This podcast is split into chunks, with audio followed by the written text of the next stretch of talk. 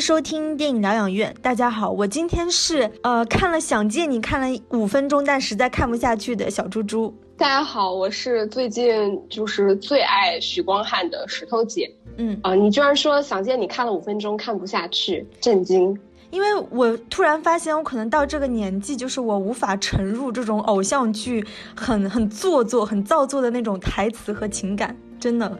哎，我们为我们为什么要在节目最开始去吵这个事情呢？好，那我们其实今天当然我们不会是去聊什么偶像剧，对吧？作为电影疗养，人家才不是偶像剧，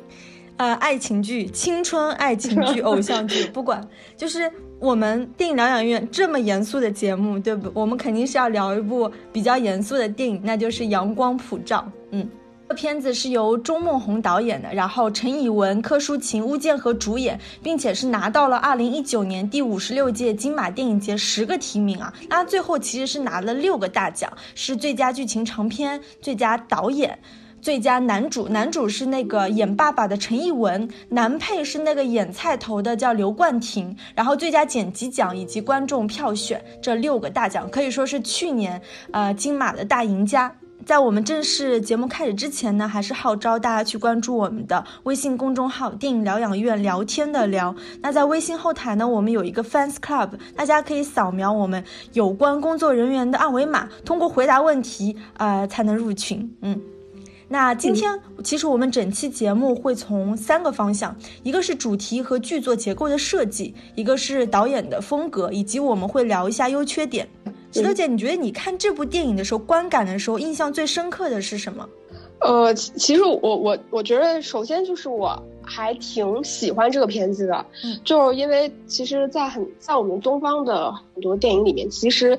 导演是不太去注重整个电影剧作结构的设计的，但是我们看那个《阳光普照》，但很显然不是这样的，就它整个电影设计其实非常精巧的。那我觉得它其实设计的很精巧的一个部分，其实就是在于它主题跟剧作结构的整个设计的完整性上面。因为我们知道这个电影的名字叫做《阳光普照》，然后其实可以想象到，我们看这部电影的时候，也会发现整个电影里面就是关于天气跟着整个故事以及剧作结构的推进，其实关联性是很。强的，其实关于这个电影，我我是有简单梳理一下，就是这个电影里面关于它天气几场比较重要的戏份。首先，它比较重要的几个天气，一个是大雨，就是那种大雨滂沱的时候；然后一个就是其实是艳阳高照的时候；还有一个就是乌云遮日或者是乌云蔽啊乌乌云遮日或者是乌云蔽月的时候。其实呃，我们明显能看得到导演其实有通过天气去打造一种所谓的宿命性。嗯，啊，我们前面聊到过，第一个就是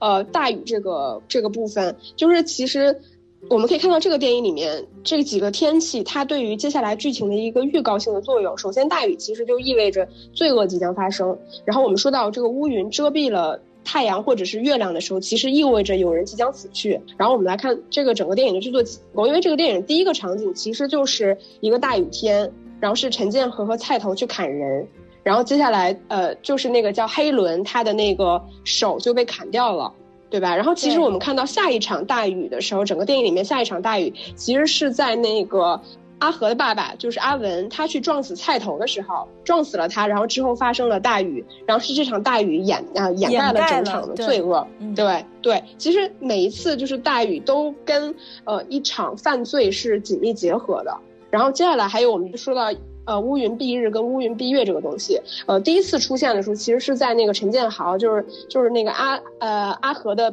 哥哥，就是我的新晋男神许光汉自杀之前，一个天空的镜头，其实就是乌云遮住了一个太阳。其实，其实从那个内容上，我们可以看到，就是他其实遮住了太阳，某种程度上也是预示着观众说，就是阿豪要通过他的一个方式去躲避太阳了，对吧？就是就是死去。然后下一次，其实，在那个呃呃乌云去遮住月亮的时候，其实就是菜头死之前，我们看到有一个变天的一个镜头，其实就是乌云遮住了月亮之后，然后罪恶发生了。呃，其实呃这个呃这个乌云遮住日月的这么个动作，是意味着有人要死去的。然后除此之外，就是这个电影里面还有几场是比较明显的，再去拍整个阳光真正阳光普照的时时间点。第一个。是那个呃阿豪，就许光汉，他去跟他那个恋人未满的女朋友，他们两个人去参观动物园那天。当然，这个是我们回头去看，是通过他旁白的方式去回述了那那一段故事。还有的话，其实是那个阿和第一次去帮菜头就是犯罪的时候，其实作案的时候。我们看到，从他们两个人开车出来的时候，那个光线就是始终追随着两个人的，就一不停的穿梭过两个人的那个车厢，两个人的对话，然后包括从车身去折射出来很多建筑物的那种反射的内容，嗯。然后最后一场其实，呃，比较明显的，呃，其实最后两场了，就是比较明显的天气，一个是那个，呃，陈建和他不是被那个黑帮抓走了，后来被放出来，然后那个阿和跟他老婆去坦白自白，说自己杀了菜头的时候，然后他们站在那个山顶上，然后也是大太阳，然后最后一场其实是他的母亲，然后穿过那个斑驳的树影，然后去看到这个光影忽明忽暗。其实这个电影里面是有很多场。去以这样天气去预示人物命运的这种，嗯，感觉的，嗯，其实刚刚石头姐说的这个天气，尤其说到那个阳光普照，阳光普照的另外一边其实就是阴影嘛。那就是在影片当中，这个片子，尤其是那个哥哥，就是许光汉死了之后，我有第二遍二刷的时候，有专门去看是不是许光汉出现的这些这场。啊，是不是所有就是哥哥陈建豪出现的那些戏，他都没有阴影？我发现确实是，就是，嗯，就比如说刚开始他出现的戏份，就是他跟他爸爸。就是他爸爸给他送学费嘛，然后他在教室里面嘛，那这些因为都是室内的戏，他恰好就是是没有阴影的。然后室外戏当中，其实也尽量避免了阴影的出现。就那场你刚刚说他跟他恋人未满的女朋友不是去逛那个动物园嘛？那天应该真的是阳光普照，但他们身上只有旁边树木树叶就是折上去的那些树叶的影子，他自己也是没有阴影的。还有那场戏，就是他爸爸不是做梦梦见他来看他嘛？然后我我当时就想，就是他既然已经是鬼了，那他应该是没有影子的。然后我我发现他正好，他他恰好是都到中景，就是他到基本上是他的上半身，所以我们其实也没有看到他的影子的。就包括那一场，就是当然是那个女朋算是女朋友，她在回述那个短信内容的时候，有一场其实是。逆光拍摄的戏，就是陈建豪他站在一个类似于马路边上嘛，他在等那个公交车的时候，他用逆光拍摄的手法，所以恰好也是没有阴影的。所以就是我我我是蛮同意石头姐说的，就是他其实在利用阳光普照和阴影之间，对这个人物他其实是非常契合的，包括他的拍摄手法。嗯，哎，那那提到这儿，其实我蛮想问你，你觉得这个电影叫《阳光普照》嘛？那这个电影里面，你觉得阳光到底是什么呢？其实我我自己是对陈建豪就哥哥这个人物的塑造是非常有认同感的，因为他永远在想着是对别人好，我可以做些什么，或者我可以为别人做些什么，这种看起来很乐观、坚强、优秀的这种人设，往往内心其实是有很多阴暗面难以消解的。那他最后消解的方式其实就是自杀，所以，所以这个人物虽然在整个电影当中的篇幅相对于弟弟来说肯定是少很多的，但我觉得我自己认为是这部片子当中最出色或者是最打动我的一个一个人物吧。会因为他这个电影里面其实是有提到一些，就是其实我们关于这个电影里面阳光普照这个概念，除了是我们前面聊到过的这些天气，它透过剧作结构告诉，啊，我们是通过就是陈建豪这个角色，因为他是直接有说出来阳光普照这四个字的。我们知道他这里面有提到了，因为普其实就是普通啊、普遍啊、普世啊，就意味着对大多数人都相同的一种东西。那这个里面提到了，他说世界上最公平的东西就是太阳，就是全世界无论在哪儿，就是太。太阳，呃，就白天与黑夜都是各占一半的嘛。他不是说每个人都可以躲在阴影之下吗？无论是动物还是人，他觉得他的弟弟也有阴影可以躲，但是唯独他是没有阴影的。嗯，所以就是顺着这个，我就觉得他这个里边阳光应该是指的人内心善良跟光明的那一部分。但是其实是没有人真的能够承受二十四小时都做一个好人的。嗯，就是像陈建豪一样，他就始终是那种不给别人添麻烦、为别人着想，然后而且是。不能接受自己身上有任何瑕疵跟邪恶的那种人，也正是因为就是你前面聊到过的嘛，这个人物他所处在的环境永远是阳光的，所以他没有办法真的二十四小时承受生活在这种善良和光明里边儿，才会导致这个角色是活不下去的。那其实有很多人看完这个电影都会说，还蛮有日本电影的感觉啊，有什么四之愈合，呃，有失之愈合的风格啊，就是那种很什么很细腻的家庭故事啊等等。我自己感觉是。你觉得像是之愈合吗？我其实我觉得不像。对对对，我觉得不能说同样是拍家庭题材的东西，就像是之愈合。对，我觉得这两个东西，这两个导演他们的基因，我觉得是完全不一样的。嗯，东西，其实就是家庭这个东西，它是永远可以拍的一个电影的主题和话题，因为这个东西本身是有很隐秘的东西在，对吧？每个家庭它其实都有不可告人的一面，也有往。也有可以显示给外人的一面。那其实，在很多那种，你知道，像以前那种古希腊的那种剧作，看的那种类似于这种故事，其实都有这些家庭故事。我只是觉得延伸至今，无论是日本什么世之愈合在拍，或者是中国大陆的导演在拍，或者是呃钟梦红在拍，他们其实我觉得有一个东西，就是一个家庭当中，父母是很难平等的对待每一个孩子的。这这部电影算是一个家庭悲剧的影片，虽然当然是从就是分崩离析到最后，其实是有一个一个团圆的东西在，但是就是也有人说这是一个什么问题少年的电影啊。那石头姐，你觉得就是造成这个家庭所谓的这些悲剧这些东西症结在哪里呢？你觉得电影有给出一些从剧作层面上有给出一些答案吗？我觉得没有哎，嗯。我我我觉得就是能解释这个悲剧吧，我觉得是悲剧，或者是说，呃，是很被大家就是作为呃，我觉得中国观众一看你就可以理解这个里面所谓对子女的这种不公平，对，以及就是比如说哥哥跟弟弟相互之间的这种情感，其实我们很容易理解。我觉得这个电影能唯一能解释的，我觉得是在于说导演给到的结论，其实这就是一种悲剧性的宿命论。对，我觉得这个就是他所去解释的东西。对我们不不应该那么简单的把它归结为啊，因为父母对待孩子不一样才会导致这样的悲剧。其实这只是其中很小的一一部分因素嘛。就像就是电影当中，我记得是那个小玉的姨妈讲的，她说孩子长着长着就不一样了。其实很多时候就是这样子，很多时候也是无无缘由的，就是你是不可不可追溯的。这就是这个电影，我觉得另外一种魅力所在吧。嗯，而且我觉得就是这个里边所谓涉及到的悲剧部分吧，我觉得它其实是一种个体悲剧，没错。但是这个个体悲剧造成的原因，绝不对，绝对不是单个个体造成的结果。嗯，我觉得，我觉得甚至于你这样一提醒了我，像甚甚至于，我觉得它有一些细节部分，其实也在不断的渗透这种，我觉得一种社会性或者说家庭伦理性的东西。就像那个，就是那个爸爸阿文，他在那个。呃，跟他老婆告白的时候，他也他也有说，他说像他在驾校里面经常会碰到一些八婆，就很碎嘴的女人。那些女人会问他说：“哎呀，陈教练啊，你有没有结婚啊？你有几个孩子呀？”就是这种对话，通过他的表达方式来看，其实这个是一个我们日常里面经常会用到的对话。我们会关心你有几个孩子，那对方另外一方回答的时候，他就会回答：“我的孩子在做什么？我有几个孩子？他他是否优秀？”就这种对话，我觉得其实。全部都渗透在这整个故事里边了。对，我觉得有的时候这些八婆或者是呃什么七大婆八大姨之类的，很可能都是某些悲剧的一个刽子手之一，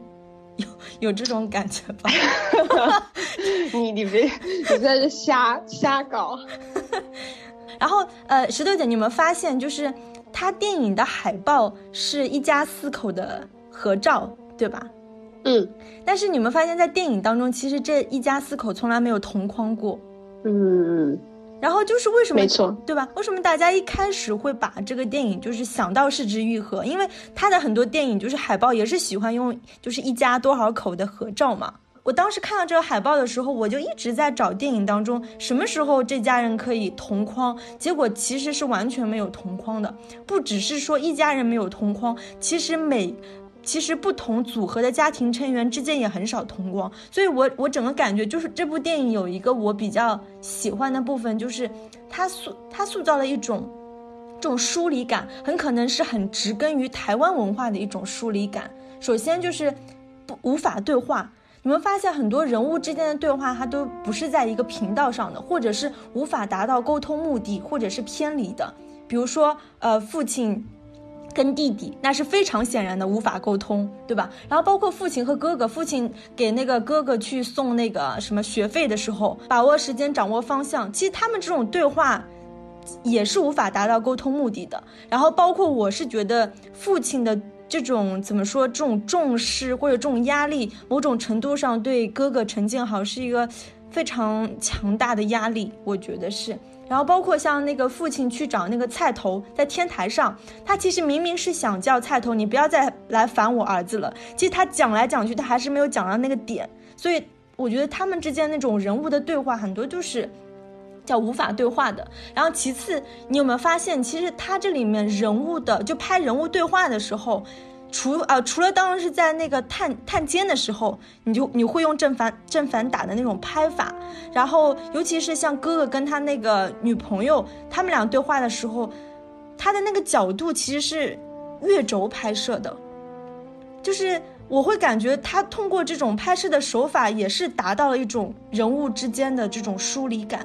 其实刚刚有说过那个阴影嘛，除了刚刚说那个哥哥陈建豪的逆光拍摄以外，另外一场戏我印象也很深，就是在结尾处，爸爸妈妈不是在那个山顶上那一段嘛，其实也是全程基本上是全程逆光拍摄的，这种在逆光下。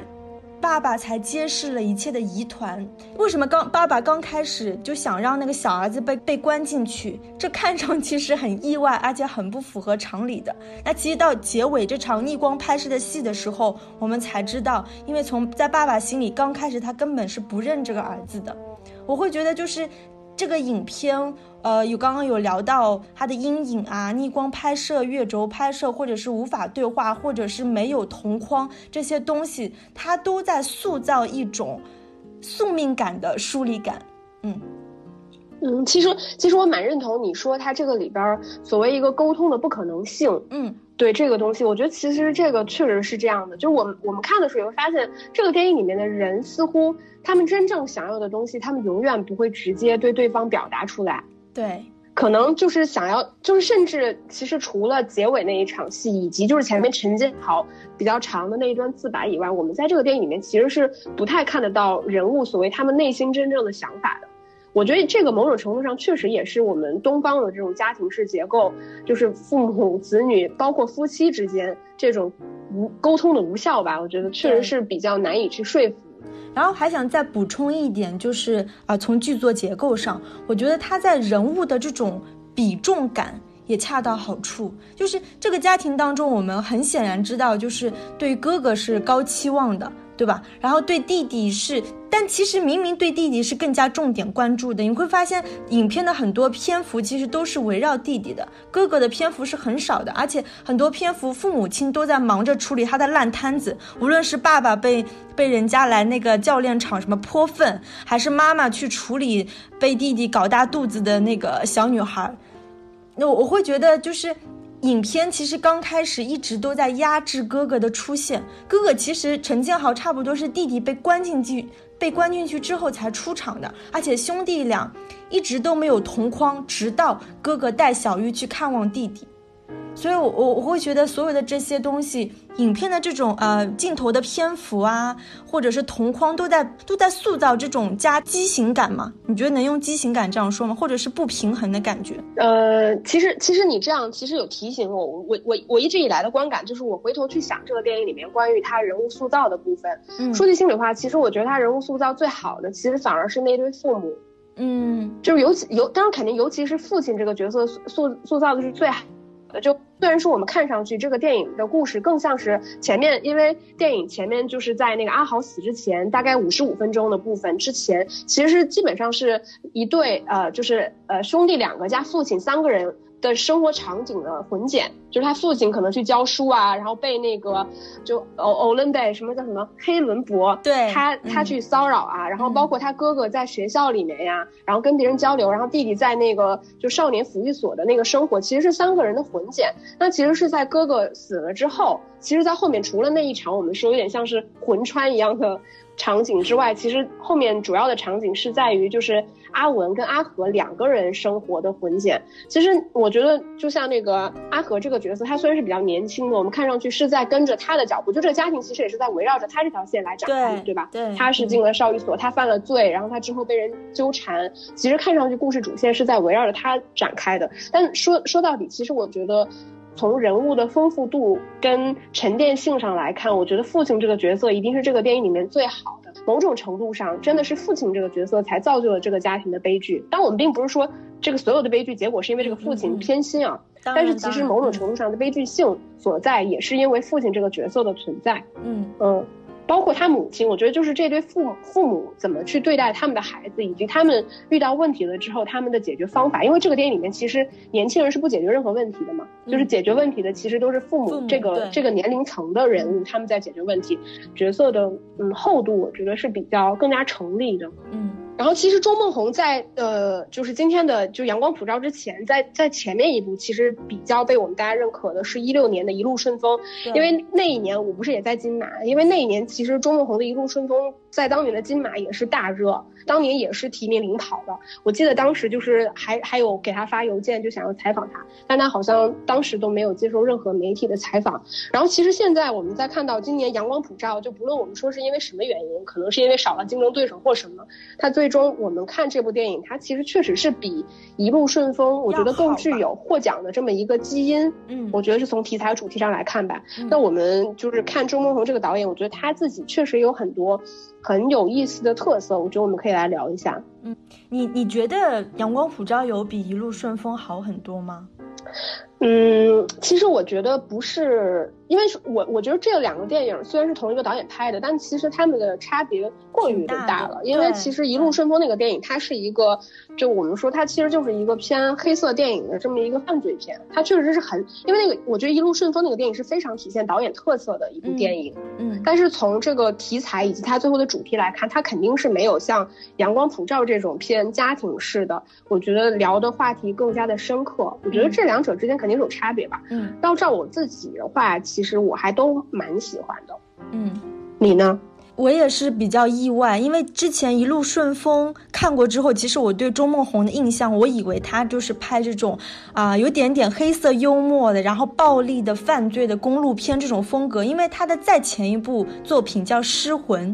其实也是，就是关于这种犯罪、暴力、黑色的。所以当他拍这部《阳光普照》的时候，我一下子其实没有联想到他是一路顺风的导演。那我我觉得这两部片子啊，除了说刚刚的主题不一样，我觉得他还是有有一样的部分，就比如说他的这种。段落化的这种叙事结构，因为我会觉得他他很多东西，他塑造人物，我觉得是塑造的很好的，每个人物好像都是有可圈可点的在的，但是就是在人物和剧情之间内在的逻辑和连接就会差一些，尤其是在一路顺风的时候，我觉得这个这个毛病会比较多，但是到阳光普照，我觉得已经好很多了，就是他人物之间连接或者一些逻辑的问题已经解决很多了，嗯。嗯，没错。嗯，其实就像那个，我觉得像那个《阳光普照》这样一个就是偏家庭题材的电影，我还是看到那个电影，其实第一个镜头就非常朱梦红，就是把手啪砍掉，然后喷血，然后那个手在火锅里面炖着那个那个其实真的很很很钟梦红。嗯，就像你提到的，我觉得他他确实就是这两个电影，尽管题材不一样，我们还是看得到他自己以来的一个特点，就是。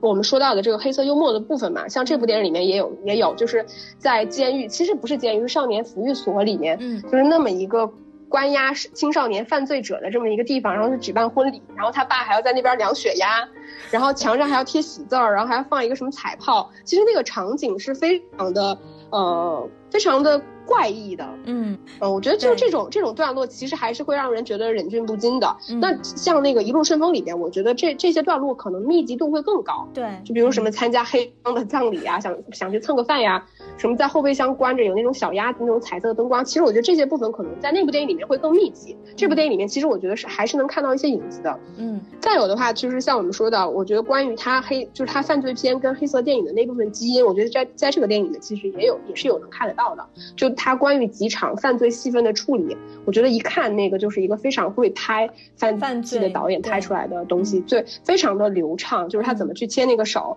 包括怎么去撞死那个人，然后还遇到下雨下雨天还消失了证据，这些东西其实还都蛮巧妙的。对对对，我觉得他拍的就是非常的流畅，嗯。然后还有的话，我觉得就像我最开始说的，我觉得他对于就是这种剧作结构跟跟镜头设计上，我觉得是非常讲究的。嗯，我为什么会有这种很鲜明的感觉？就是其中我我觉得就是他那个弹烟灰这个设计，就真的把我打动了。因为你记得那个一路顺风里边，他其实关于其实也是阿文这个角色，同一个演员陈以文，就是他在那个里边也是他命悬一线，他手里边叼着一根烟，对，然后那个戴立本跟他说：“你这个烟不断的话。”你就能活命。然后我们看得到，就是那根烟，因为烟这个东西本身它是具有很很脆弱的不确定性的一种东西在的。然后他通过去抽烟这个动作，其实变相的拉长了在那个当下的那种紧张感，就是因为我们不知道那个烟灰什么时候会落。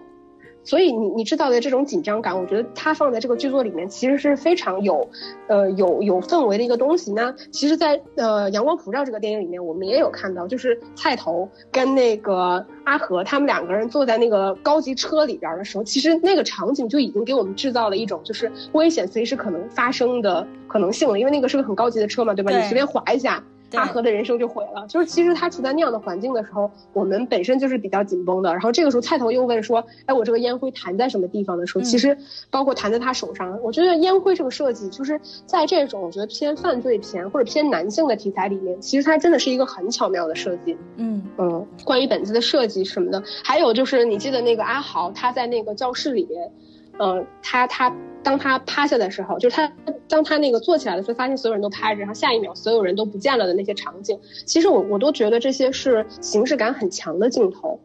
它甚至就是比较难以去言说的部分，它是更偏，我觉得是感感感受性的镜头。关于我们前面聊到的，我觉得周梦红他是很喜欢在自己电影里面去设计一种所谓的这种宿命感。像这个电影里面，他用天气变换作为一种预示。那其实，在故故事的层面上，就是抛却天气什么的，我们从这个故事里面去看，就是所谓的宿命性。我们说什么是宿命性？其实就是你人无论怎么努力。你想要去逃逃离开你既定的命运，其实你是逃不开的。其实，在这个阳光普照的电影里面，我们觉得他讲的就是这样一个故事，就是你你说从一开始就是我们觉得阿文这个角色爸爸那个角色他做错了吗？其实从法律上而言，他其实没有任何的问题，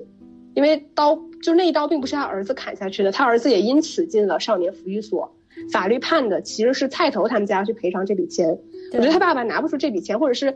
基于对于这个儿子的不认可，不想拿这笔钱。其实他所做的一切的决定，我觉得。你你你去看，其实你去想，你都觉得那个是你当下应该去做，或者是你你觉得那个事情本来就是 OK 可以去做的事情，但这些事情最终导致恶果了的时候，你又会为你曾经做过的这些事情感到后悔。我记得在那个一路一路顺风里面，这种宿命感其实是更加强烈的，就像你说他这种段落式的叙事结构，嗯，因为从第一个片落就是那个。呃，戴立忍他在他在在再去讲他在泰国那个故事的时候，其实那个短短的故事已经预示了他整个后面所有故事的一个走向。嗯，就我觉得他关于这种宿命性的设计其实是非常好的。然后我觉得说到这个宿命感，就是除了我们说故事上的，包括这种制作结构上的，其实我们也聊到了人物。我觉得人物在这个里面确实是非常重要的。就是我觉得呃，就是周梦红在这两最起码在这两部电影里面，他都有去刻意就是说谁。来来，就是我们至少看上去这两个故事的主体肯定不是阿豪，也不是一路顺风里面的那个戴立人，对吧？他们两个肯定都不是整个故事的主线。他们在这两个电影里面其实起到的作用就是发声，就是交代故事里面，就是故事主线里面主要人物的命运以及故事的走向。其实我们可以想象，就是一呃，像阳光普照里面，就除了结尾，就是我们说到那个阿文那一段。大段的自白之外，其实全片里面没有谁是能够真的真正表白自己的内心到底是什么样，其实都没有这样的角色。是阿豪这个角色，他点题了这个电影的主题，对，他也同时点题了这个这个，他也其实变相的决定了吧这个国家这个家庭后续的一个命运。包括我们说到这个电影里面的三父子，其实陈建陈建豪这个角色就是一个发言人嘛，嗯，对吧？其实对，因为其实代理人这个人物他刚出现的时候，就跟他的那个算是什么？他的下手就存在这种质疑和信任这样的东西。那其实最后这部片子发生的一些命案，也都是就是说你的下手背叛你的老大，其实都都有这种质疑信任的这种东西，所以他算是定了定了一个基调吧，嗯。对吧？这个就甚至像我们当年说那个，我们当时聊到那个什么“风中有朵雨做”的原因也是一样的。对，就是你需要这样一个人物去承担，让观众更清晰的理解你的故事到底在讲什么。然后我是觉得，就是他从他前几部作品当中，就是《失魂》《一路顺风》，再到《阳光普照》，我会觉得有一个东西他一直在关注，就是刚刚其实石头姐有讲到的一种。世事的一种失序感和人物的不可控性，就是你表面上可能是风平浪静的、很很平静的人，一旦越过某种边界，就可能会发疯，做出不可挽救之事。就无论是那个失魂里面的，就是一环接一环的命案，还是一路顺风里面，就是突然就就背叛老大的，就是开枪杀死老大的人，还是说阳光普照里的哥哥，我觉得。都有这种人物的不可控性，这算是他作品当中的一个怎么说基调吧？其实我觉得这个东西蛮偏东方哲学的，嗯，你有没有觉得？对，我觉得就是这种我们我们一直说中庸，或者是我们说就是做人的这种分寸感、尺度，其实这种东西就是很难言说的，它并不是一个标准。对，像他这个里面说到白天跟黑夜，或者是你你作为一个人怎么去平衡这种善良跟邪恶的关系，所以你把握不好这个边界感的时候，你可能就会因此丧命。对，而且这种这种边界，我觉得有的时候也是非常脆弱的，或者是不稳定的，就是对吧？他他每次暴力的发生，或者是什么自杀，或者是开枪，其实很多时候就是你你这个尺度你是把握不好，因为它是很脆弱，它可能是随时发生的。就永远有一根边界在吧？我觉得这也是就是他周梦红剧作当中的那个张力所在吧。嗯，行，我们其实聊到这种部分，我们就不再去引申到一些更大，就是更偏意识形态的东西。我觉得我们就可以不用去聊了。嗯嗯，那我们现在就简单来聊一下这部片子的优缺点。嗯，优点的话，你觉得这个电影就是？呃，有什么呢？呃，优点的话，其实我们刚刚已经聊了很多，然后我只想再单纯补充一点，我我觉得钟梦红她很厉害的地方就是，他很会选演员，他很会挖掘演员的这种演员本身的一种气质和剧作人物当中的契合性，嗯，然后你你记得像当时的那个一路顺风嘛，男主角那个叫纳豆的，其实他以前是个综艺咖。然后没想到，就是演了这部《一路顺风》，就成功变成了金马的男配角。那这部片子，刚刚石头姐也聊到，就是爸爸陈以文阿文演的那个角色，人物的饱满度、丰富度都非常好。所以我会觉得，就是在钟梦红一贯的这种偏段落式的这种叙述结构来说，他的人物我觉得是第一位的。他他通常人物都塑造的非常好。嗯，呃。呃，周梦红一看就是个很会调教演员的导演，就是这个电影里面的表演，像你说的陈以文的表演，我觉得毋庸置疑，他确实跟这个就是他的形象跟这个角色，包括他走路时候的那种姿态，就是稍稍有一点驼背，个子不高，看上去平平无奇，然后有一点点凶相的那种样子，其实我觉得。这个人物的吻合度，包括他的表演，真的是很高。其实你像你想到那个像《一路顺风》里面，就是他挑的演员，像你说纳豆也好，甚至于就是那个许冠文，因为我们知道他是香港的演员，他他的嗯，他那个那口别别口的港普，然后包括像戴立人，我觉得就是他挑这些演员的时候，放在这个角色里面，你会觉得成本身他的成立度就非常高，就甚至于说你你真的不太需要，就是说这个演员需要调动多么高的这种。表演的本能，我觉得其实反而不太像。他是一个，我觉得是一个很依靠这种氛围去依托演员，或者说这个演员角色本身，就是演员的形象本身跟这个角色就是吻合度就非常非常的高。我觉得这点确实还蛮厉害的，说明他是个很会发现演员个身就是自身特点的这么一个导演。呃，然后除了就是演员表演的地方，其实我很认同。我觉得这个电影我最喜欢的地方。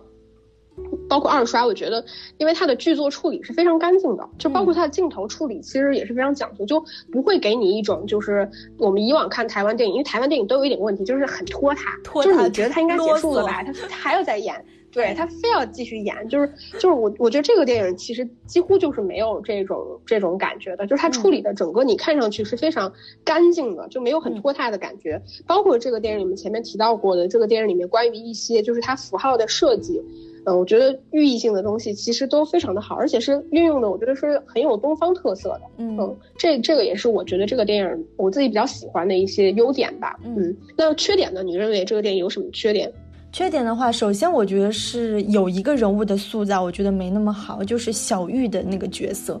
就是我会觉得她的她的存在，整个好像就是陪衬这家人，就是比如说她跟阿和之间的这种情感，然后。他照理来说，他是一个失去双亲啊，又跟姨妈生活啊，要么要么应该是往那个苦大仇深那个方向，要么就是你想他那么年轻就要跟就是算是早恋，然后还要未婚先孕这样，应该是一个叛逆少女的形象。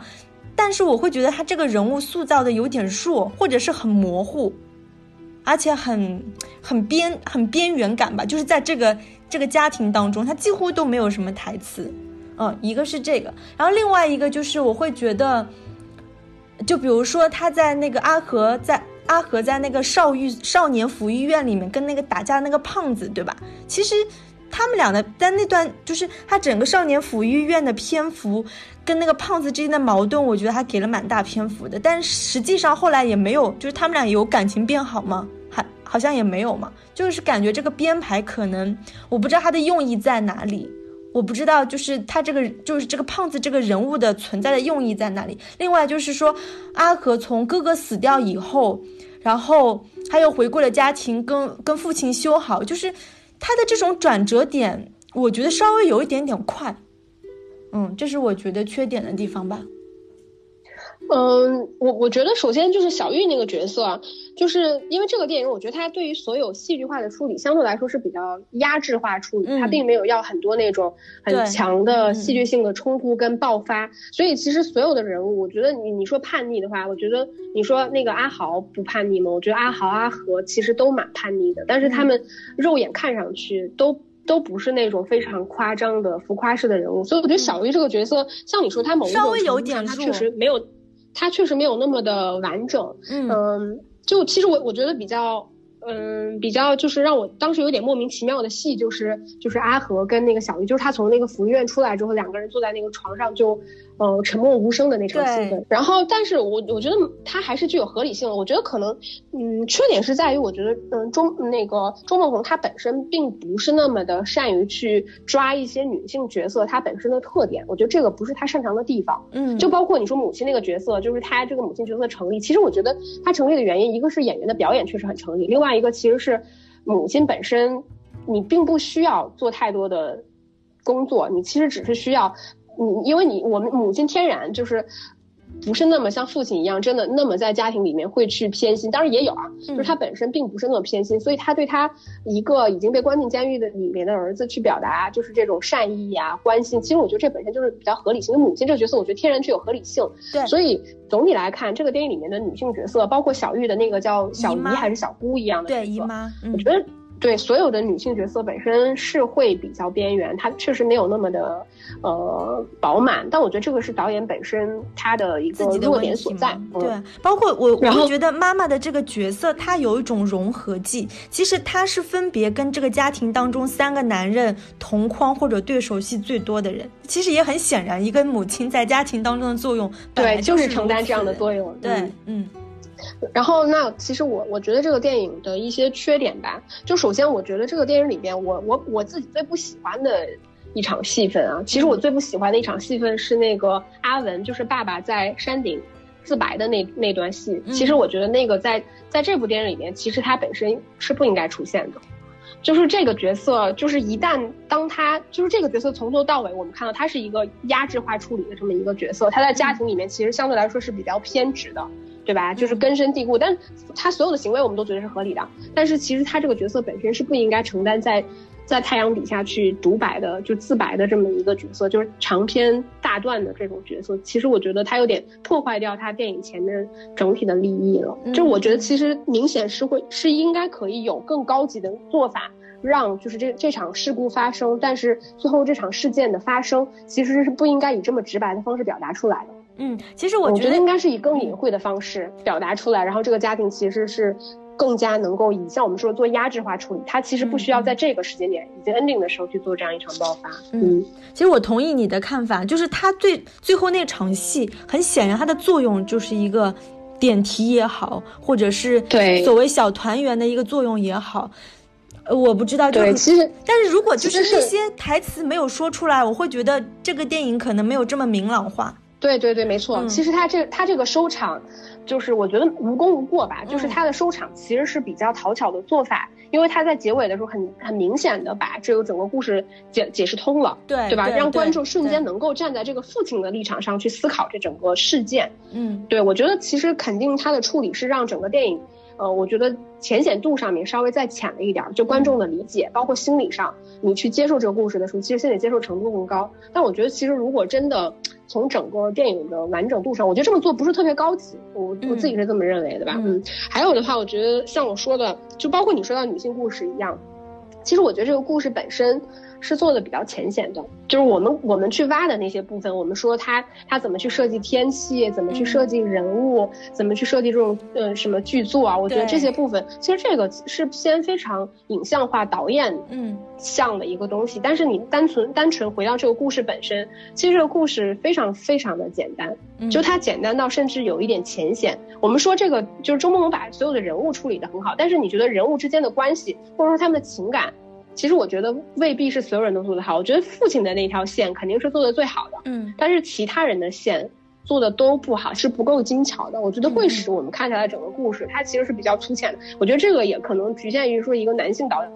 他去理解这种家庭关系，尤其是他想做这么一个东方式的家庭故事的时候，其实他的短板。我补充一点，就是你刚才说的那个短板，就我之前在说一路顺风的时候也说到，就是可能他太人物先行了，人物先行了之后，他人物之间的这种关联性和逻辑就会差，就是有的时候会有一点点，呃，生硬编排的问题。嗯，会有，对，就是会，就是你就像这个电影其实也是一样的，有的时候它的它的转场，它的故事衔接，你是会觉得没有那么流畅的。嗯，对，它这个也是它片段式的这种叙事方式带来的，其实是有一点，对，对，对，对。嗯，然后我不知道你有没有这样的感觉，我其实我觉得这个电影里面有一些场景的设计，其实它是没有那么有电影感的。我觉得这个这个东西其实可能跟预算也有关系，其实可能跟台湾电影的基因也有关系。就是有的时候台湾电影会给我们一种看那种家庭剧的感觉。对，这部片子的成本我刚查了一下是九百万的人民币，所以看出算是一个中小型的制作吧。嗯，对啊，肯定算是啊。嗯。那我们今天的阳光普照就聊到这里，然后下一次的话，我们可能会做一个小专题哦。那我们就下期再见了，拜拜，拜拜。